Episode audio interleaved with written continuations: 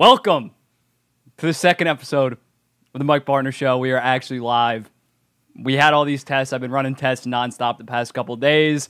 It seems like it finally works. I hope you guys can hear me. Let me know in the live chat if you guys can hear me. I have it up here. But we have a pretty fun show today. Obviously, there's actually been some news in the NHL world regarding Patrick Kane. We got a couple questions to get into. We're going to be doing my top 10 trade board.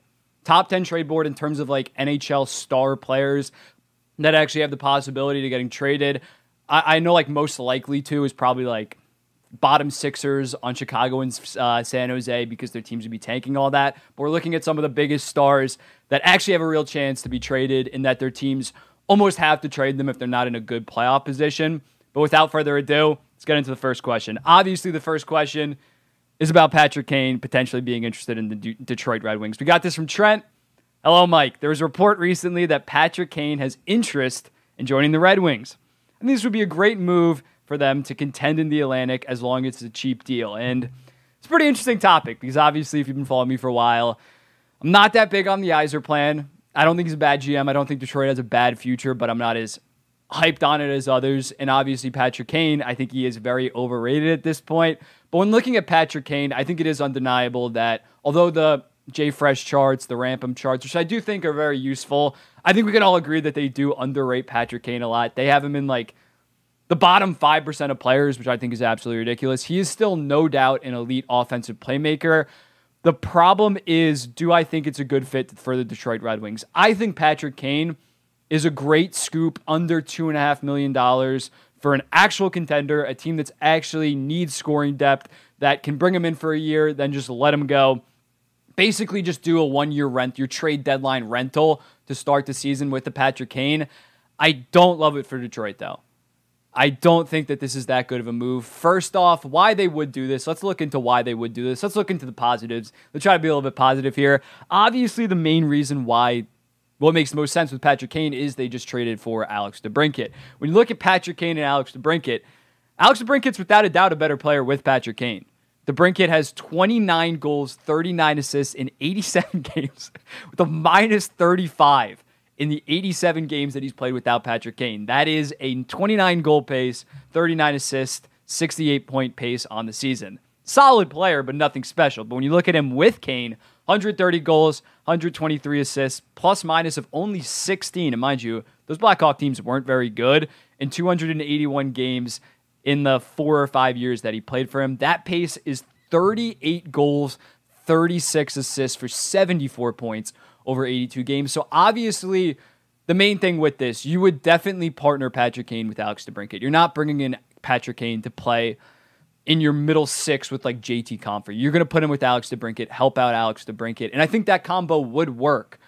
But again, going back to do I think Detroit bringing in Patrick Kane makes them a playoff team? No. And when you look at Patrick Kane, he would just be taking away minutes from some of your young guys. I think the DeBrincat Kane combo would work, but at this point, Alex DeBrincat, if you go out and trade for him, I know they got him for pretty cheap, but you go out and trade for him, you give him almost an $8 million deal. He shouldn't need Patrick Kane to produce at a high level. Dylan, they have Dylan Larkin. Dylan Larkin's their franchise center. Dylan Larkin should be able to turn Alex DeBrincat into a 40 goal player, or else Alex DeBrincat isn't even going to be worth the 7.75, 7.875, I think, million that he signed for. So I, I don't like the logic of bringing in Kane to unlock DeBrincat because first off, Kane isn't the same player as two years ago when him and Alex DeBrincat were absolutely cooking. That's one thing. And two, yeah, Kane keeps on aging. So yeah, maybe one season DeBrincat goes off with Kane, but you can't keep on doing that. Kane's gonna be 35 this season. It's not a long term play. It's a one year fix. It's a one year. Oh, maybe we can be a little bit competitive in the Atlantic if we get a Patrick Kane. Because I think without a doubt, moving out one of their third or fourth liners for Patrick Kane, that's obviously going to improve your team by three to four points, I'd say. But right now, I have the Red Wings as like a mid to high 80 point team. I don't think bringing in Patrick Kane at this stage in his career makes them an actual threat. As as that question said, actually contend in the East. Even with Patrick Kane, I'm taking Toronto, Florida, Tampa, Ottawa, Buffalo, still over Detroit. Detroit made an actual high level impact trade and got another star or like a number two defenseman for Seider, well, Walman's pretty good, but like another stud defenseman, then I could be on board for Detroit maybe making that push, then going out and trading for a Patrick Kane. But it's pretty evident right now that they're not in an actual spot to contend in the East. And also, when looking at a Patrick Kane, my problem with this is I think they would obviously put Patrick Kane on that top line with Alex DeBrincat, Patrick Kane on the right, DeBrincat on the left, like they did in Chicago.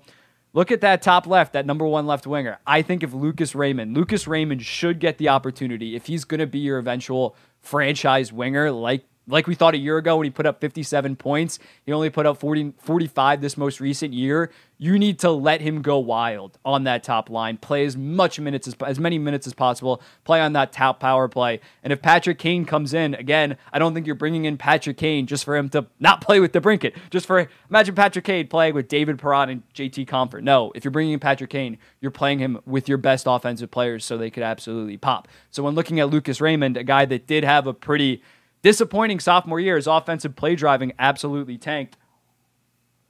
His shooting was about the same. Defense, he's not very good defensively.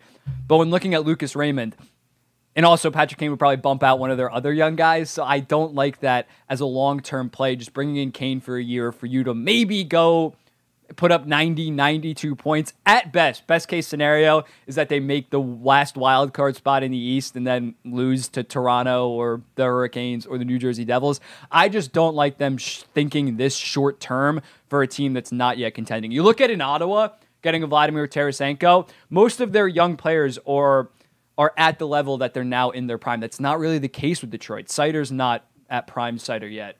Uh, Raymond's obviously not elite. Guys like Edvinsson, Kasper, they're not there yet, so I don't like this win now move. Ottawa, you already have Tkachuk, Stutzle, Batherson, Norris, Chychrun, uh, Sanderson, Chabot. They're all ready to go. So bringing in a Tarasenko, bringing in a Claude Giroux, it makes sense. Their time is now. Detroit, I still think another two years. Then maybe you go out and get those veterans, get those Michigan older guys that want to come play for you. So I don't really like the fit of Kane right now. But moving on.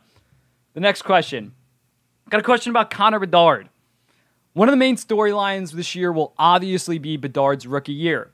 Do you think we're putting too much pressure on him comparing to Sid, him to Sid or McDavid? And what rookie year slash career would we would he have to have in order to live up to the hype from Matt Matt Mag 1013? So Connor Bedard, in terms of a rookie year, I, have been pretty pretty straightforward. This I don't think he's going to have a McDavid Crosby point per game over a point per game. Crosby was like 100 points. I don't think he's going to be that good just because Chicago Blackhawks are not that good of a team. If he went to if he went to Columbus and had Gaudreau and Laine right off the rip, I think we could have been talking about legitimately 90 points, him putting up 40 goals and 50 assists because he'd be playing with another top 10 winger and a top 15 right winger in Laine. That would have been ideal, but comparing him to McDavid, who walked into the league. The Edmonton Oilers weren't that good of a team, but he had, uh, but he had. Sorry, I was looking for a chat for a second. But uh, McDavid had Taylor Hall, 24 years old, putting up mid 60s points. Eberle was a very good top six forward, 55 to 60 points.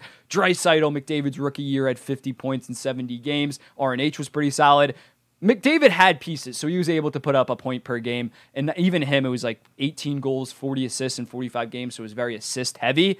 Connor Bedard has Taylor Hall, but 32 year old Taylor Hall is kind of washed up. He has Corey Perry. He has Lukas Reichel, who I think will be a stud, but probably not next year. Number one defenseman, Seth Jones. Number two is like Connor Murphy. So, Chicago, in terms of his rookie year, I think it's unfair to assume that he's going to put up north of 75 points. But I think as long as he goes, as long as he hits 60, maybe 65, I, am still 1000% on board. 1000% he's generational. 60 to 65. If we start getting to 50, 55, even on that bad of a team, I'd start to have some worries because you look at it.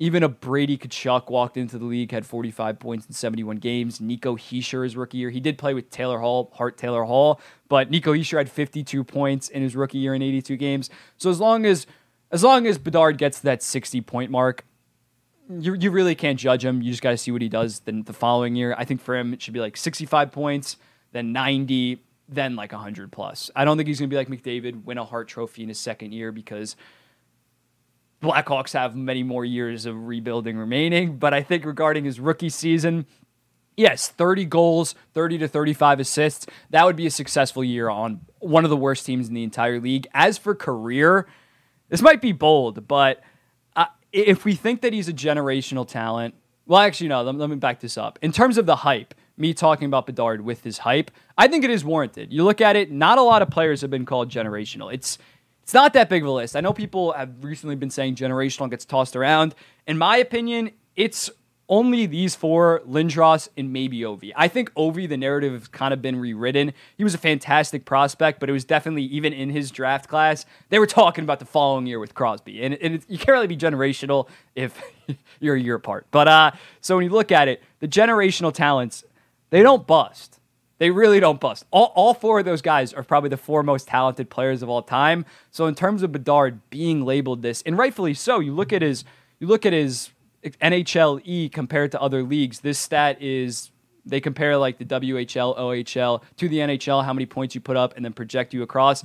He had the same projections basically as McDavid in his draft year minus one and in his draft year. And the only other guys to have this 99% is Matthews, Hughes, Tavares, Kessel, Kane, and Crosby. Ovechkin didn't even have it. Malkin didn't even have it. So when you look at that list, the worst player on that list is Phil Kessel has 992 points. Second worst is Tavares or Hughes. Tavares, two time Hart finalist. Jack Hughes just put up 99 points at 21 years old. So in terms of the hype, I think it is warranted because he, he has been so good at the junior level. And when you look at it, not only do we need him to be a good individual player for the sake of the Blackhawks, sake of all that, the league as a whole there's a lot riding on Connor Bedard in terms of being that next face of the league. Because you look at a Connor McDavid, even though he is one of the most boring players off the ice, he still is the biggest draw in the entire league. So the hype is not only just him on the ice, he's expected to be that next guy, to go from Crosby to McDavid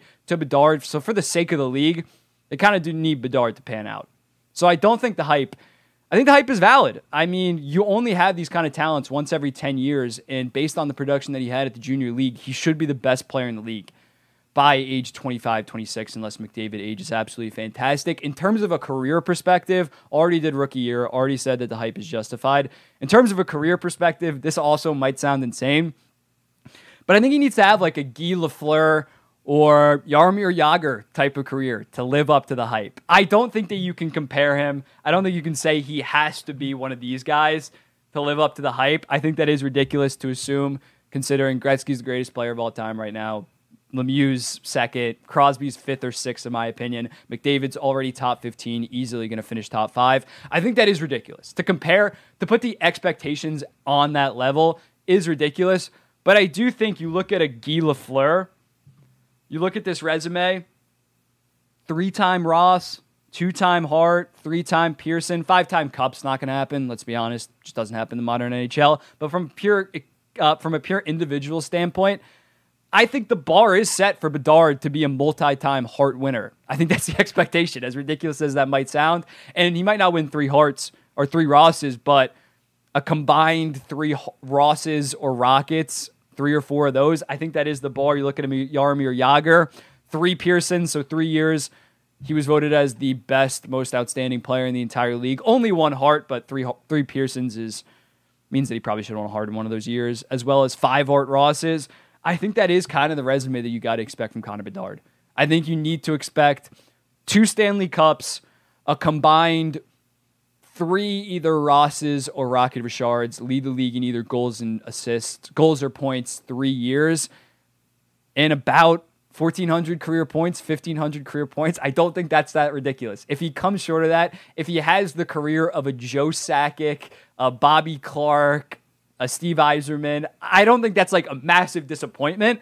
But if he does just win one Hart, not the consensus best player in the league in his prime, wins two cups as the best player. That would be a good career, but I think for a generational talent, having the career of Joe Sakic is pretty disappointment. Eric Lindros, obviously injuries affected him, but I think you, I think we all agree that that career was kind of disappointing. I know it never really fully happened because of those injuries. He won the one Hart, then he started to get hurt. But looking back on it, it is kind of disappointing. So for Connor Bedard, yeah, I think his expectations are he needs to be the best player in the league for like a five year period pretty consensusly. He needs to win three Harts or Art Rosses. No, Rockets or Art Rosses. Wins at least two Harts, two Pearsons, and probably two Stanley Cups. I know it's a team award, but when you are one of these generational talents, when you are expected to be an all time legend, Cups do matter. But moving on, Quinton Byfield question.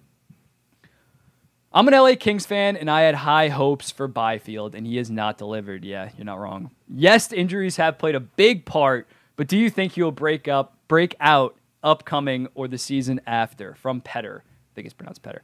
But yeah, Quinton Byfield. Um, it hasn't been pretty. He has eight goals, 25 assists for 33 points in 99 career games. That's 27 point pace. That's that's not gonna cut it. This this year he had 22 points in I believe 51 games. Slight improvement, but still not nearly where it has to be. Eight goals in 99 games. That's absolutely ridiculous. But when you look at Quinton Byfield, the one thing that I would say that is pro him is he is a six-five beast. These six-five taller guys, they do sometimes take some time to develop. Victor Hedman didn't break 26 points in his career until he was 23 years old. Byfield's only 21. Tage Thompson obviously didn't break out with that 38 goal season until he was 23 years old. He was basically a bottom sixer before then.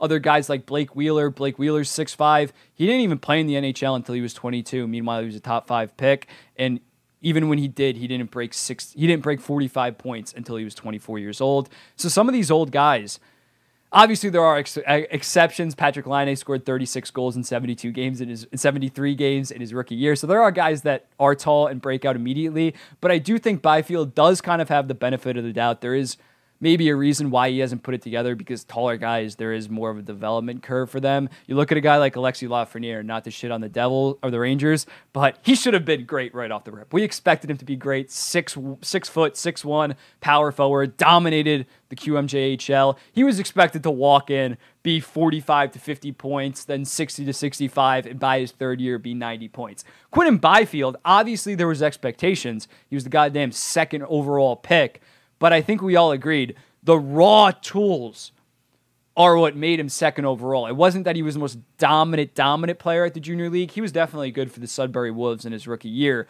but he, he it, it, you saw the potential there to eventually break out. He had all he had the tools. He hadn't fully formed the toolbox, if that makes sense. So when you look at Quinton Byfield, I, am not ready to write him off like an Alexis Lafreniere, and I think Alexis Lafreniere is going to be a decent player but I just don't think he has that next level. I think if Quinton Byfield puts it together, he still can be something really special. And when you look at Byfield this year, the main thing that sticks out is his finishing was atrocious.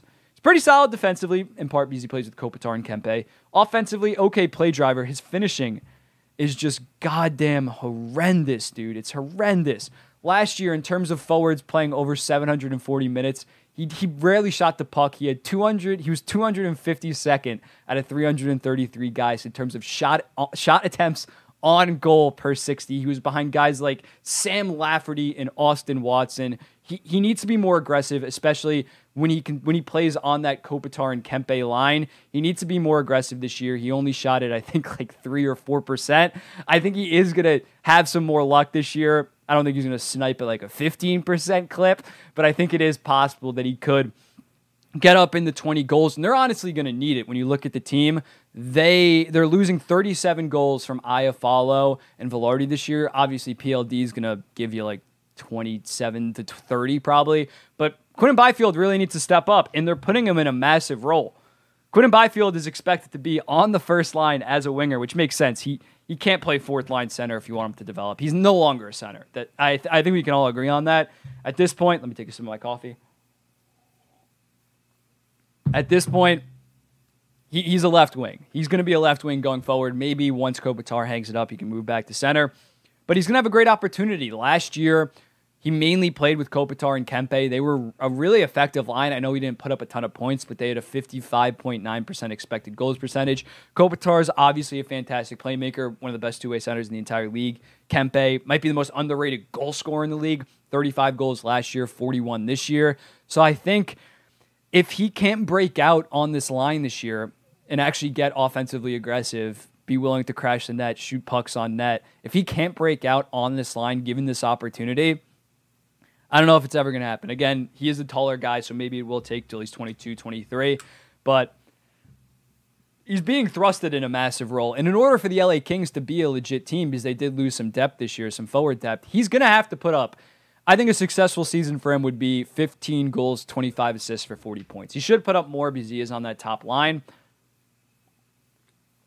But if he can get as long as he gets to like 35 points, I think the future he he can still develop. If he goes below 35 on that first line, I think he's done. And, and, he did show flashes at times last year. I think there was a stretch where he put up 17 points in 27 games. Granted, I think that was like three goals and 14 assists, but he has shown flashes. He just needs to be more consistent and more confident in his game.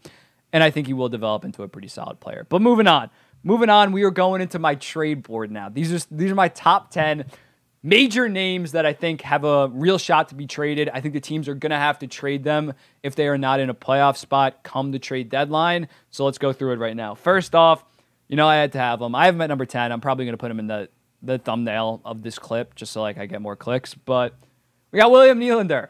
William Nylander, he's obviously a free agent next summer, unrestricted free agent. He has one year left at $6.9 million, which is kind of tough. That That's going to be tough sell to trade him because he's so so much surplus value right now. But I think if the Leafs are struggling around the deadline, and by struggling I mean like in the second divisional or like third divisional spot, not like out of the playoffs. I don't think that's going to happen. But if they are struggling a little bit and William Nylander still no extension, it doesn't look like it's going to happen.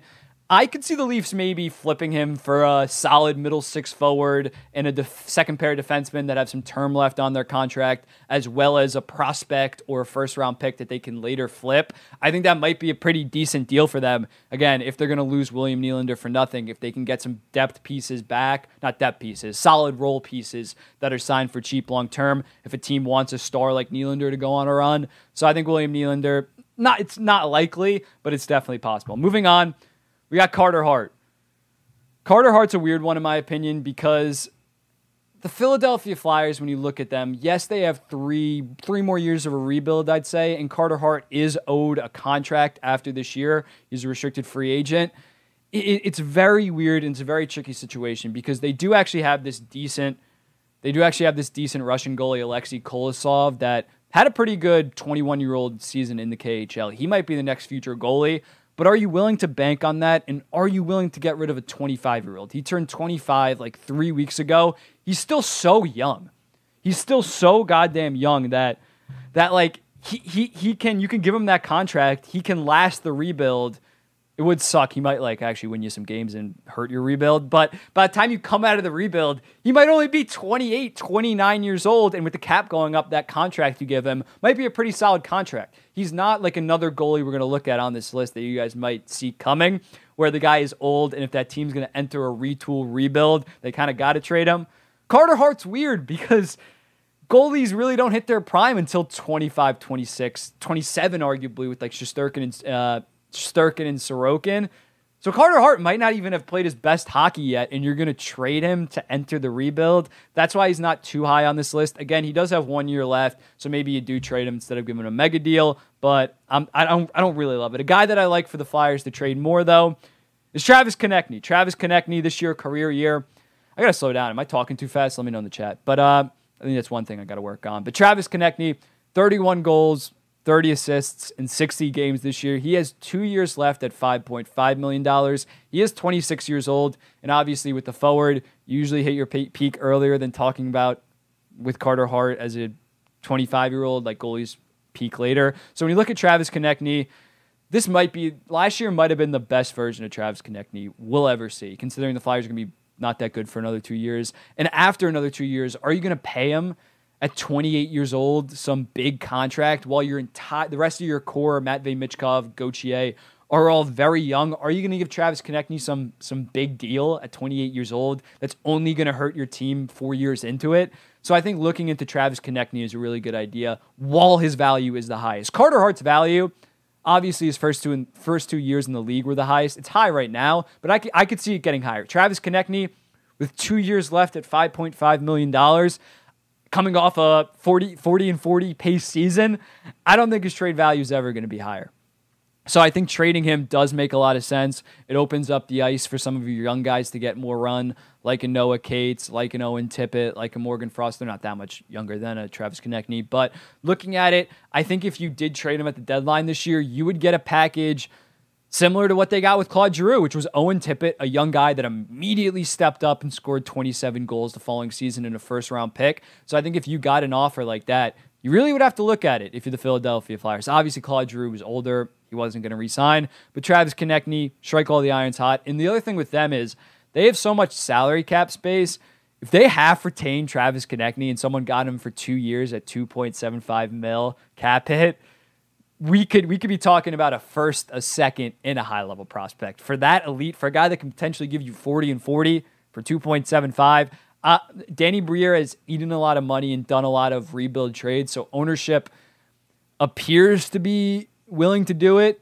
And if they did it with Travis Konecny, the return would be nuts. Moving on, Mikael, Mikael Backlund, very weird case. This guy was looked at as the future captain like in May. Like he was like, oh, Mikael Backlund's easily going to be the captain after he resigns an extension. News comes out that he, he, he might want out. He might want out, and considering he's 34 years old with one year left on his deal, as long as the Flames aren't safely in a playoff spot, I have two other guys on this list, so the same thing applies for them. But as long as the Flames aren't safely in a playoff spot, I think you have to really look at trading him because again, he's 34 years old. Even if you did re-sign him, he could fall off at any point. I know he is Selke level defensively, but if the Flames aren't that good, you probably dump him. You just get a first round pick, do a little retool. You already traded Tyler Toffoli, so it's not like Tyler Toffoli for Sharangovich in a third. So your team's already getting worse. You're already heading towards not a rebuild, but like a heavy retool. So Mikael, Bra- Mikael Backlund might also be on the chopping block. Anthony Mantha, number six.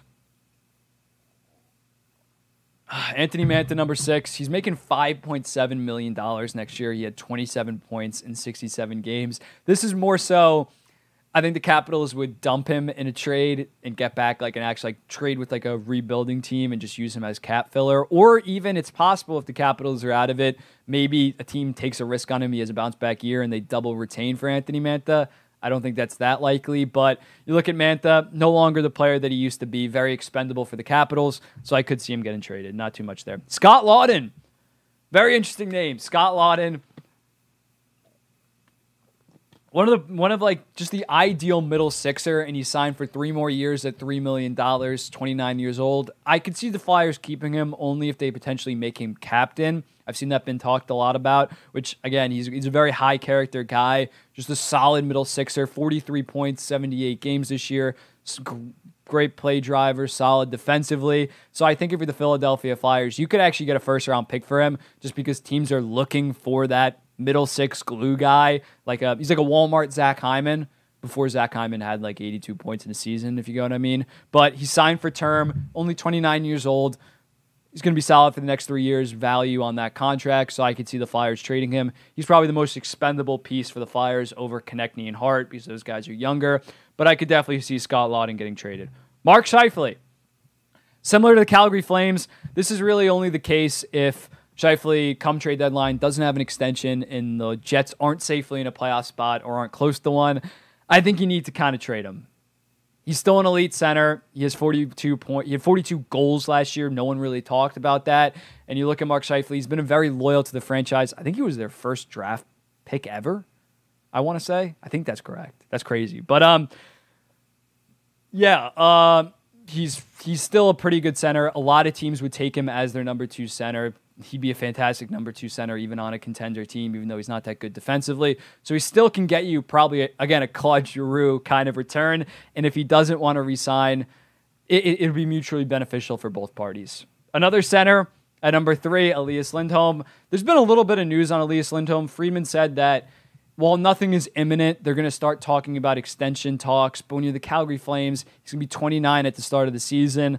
Are you going to be willing, after giving Jonathan Huberdeau this massive deal and him falling off a cliff, are you going to give Elias Lindholm this big deal?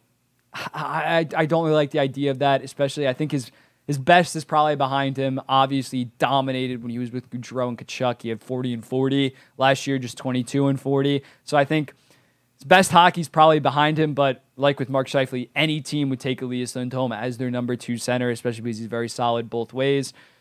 You already dumped Toffoli. I think the the Flames are probably heading towards some type of reboot, re, retool. It's almost inevitable at this point. And if they let Elias Lindholm walk instead of getting a first and a decent prospect for him, I think that's a massive failure on Craig Conroy's point up on Craig Conroy's docket, whatever. Fully trade was obviously bad, but I think for Elias Lindholm, a younger guy and a guy that's only making 4.8 next year, I think you get solid value for him. Moving on, another Calgary Flame at number two. Noah Hanifin has been pretty vocal that he just doesn't want that he's not resigning. Like something like Elias Lindholm, Backlund, Scheifele, it's like up in the air. Maybe they resign, maybe they don't. Noah Hanifin is very much pulling a Jacob Trouba. If you remember Trouba, Trouba was way, way open. Like he he was kind of respectful in the sense that he that summer he was like, trade me now. Like I think he was an RFA, but he was like, get me the hell out of here. Like I'll, I'll let you guys get something for me. I just want to go to America. Noah Hanifin seems to be going through the exact same thing, and it's his right to. You can call him soft, whatever, but he's almost essential that they need to trade because even again, unless the Flames are in like a lock for the second wild card or the second Pacific spot, which they won't because the Oilers, Knights, and Kings exist. You need to trade him. He's still a very good 26 year old top pair defenseman that's only making $4.9 million. He's going to be the best defenseman on the trademark come the trade deadline. You look at what the what the Boston Bruins had to give up for Hampus Lindholm. I believe that was a first and two seconds. You could get that for Noah Noah Hanifin based on his track record. And yeah, Calgary Flames, get your shit together, trade all these guys. Probably should have traded him before the season started, but it is what it is. I guess they don't want to go through rebuild. And at number one, by far the best player that's going to be available for trade. I don't know if they're going to 1,000% trade him, but it's it's Connor Hellebuyck. Connor Hellebuyck, one year left at $6.16 million. I personally think the Jets should just trade him because I, I know they can't really survive a retool, but you look at a Connor Hellebuyck, rightfully so, he's going to want a Carey Price Sergei Bobrovsky eight year, near 10 million, especially with the salary cap going up, near $10 million contract. He's entitled to that. And if I was a legit contender, I'd probably give it to him because he's going to be a top five goalie for the next three years, probably. So you look at Connor Hellebuyck, the Jets, again, unless they're in a central central spot and safely in one, I think you need to get rid of him. If Cheveldayoff somehow lets Connor Hellebuyck walk to free agency after getting literally nothing for him, that's one of the biggest collapses of all time. That's a John Tavares. Maybe not that bad. His forwards are more valuable, but that is a fireable offense if they do not get anything for Connor Hellebuyck like a like worst case scenario is they miss the playoffs by a couple points. So they just get losing five games in the first round, and Connor Hellebuyck walks because he's been pretty vocal at this point that he wants to win a Stanley Cup. He's at that stage in his career. He's going to be 31 next year.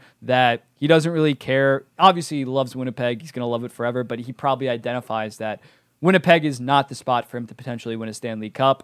So most likely, hopefully, for the sake of the Jets, I think they should trade him and actually get a solid return for him. And you look at it, the, the LA Kings, although that was for Gavrikov and Korpisalo, they were able to get a solid package back, a first round pick. I think Connor Hellebuyck would fetch if it's if a contender was desperate for a goalie, I think a first and a very very good prospect or a very very good young player is is a valid thing because getting a Connor Hellebuyck, we saw with Sergei Bobrovsky in the playoffs this year, having that franchise stud goalie can really help you. And even if it is a rental deal, imagine like the New Jersey Devils get Connor Hellebuyck half retained and they give up Alexander Holtz in a first round pick, like that would be scary in the playoffs. That would absolutely be scary. But I think Connor Hellebuyck should be traded relatively soon, definitely by the deadline, obviously. So this is my current board.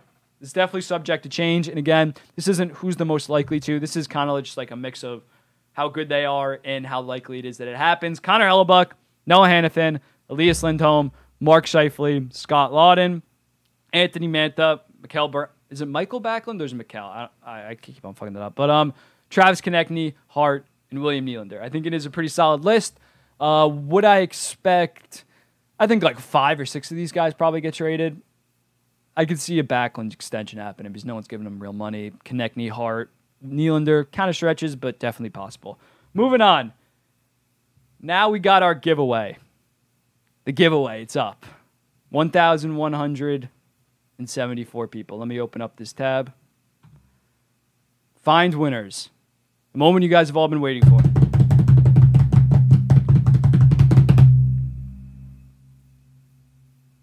Optimal. Oh, 23 seconds.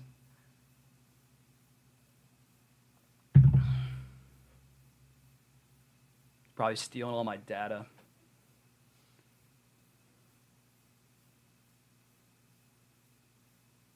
Someone said Victor Olofsson in the chat. I could see Buffalo trading him, but also I think they're going to be competitive. They're going to keep the team together. Okay. I guess I'm doing first. Just whoever popped up first is the first person. Uh, let me take a picture of that. If any of you guys want in this chat, I got to make sure these guys follow the account too. A lot of people entered but did not follow all the accounts necessary. But yeah.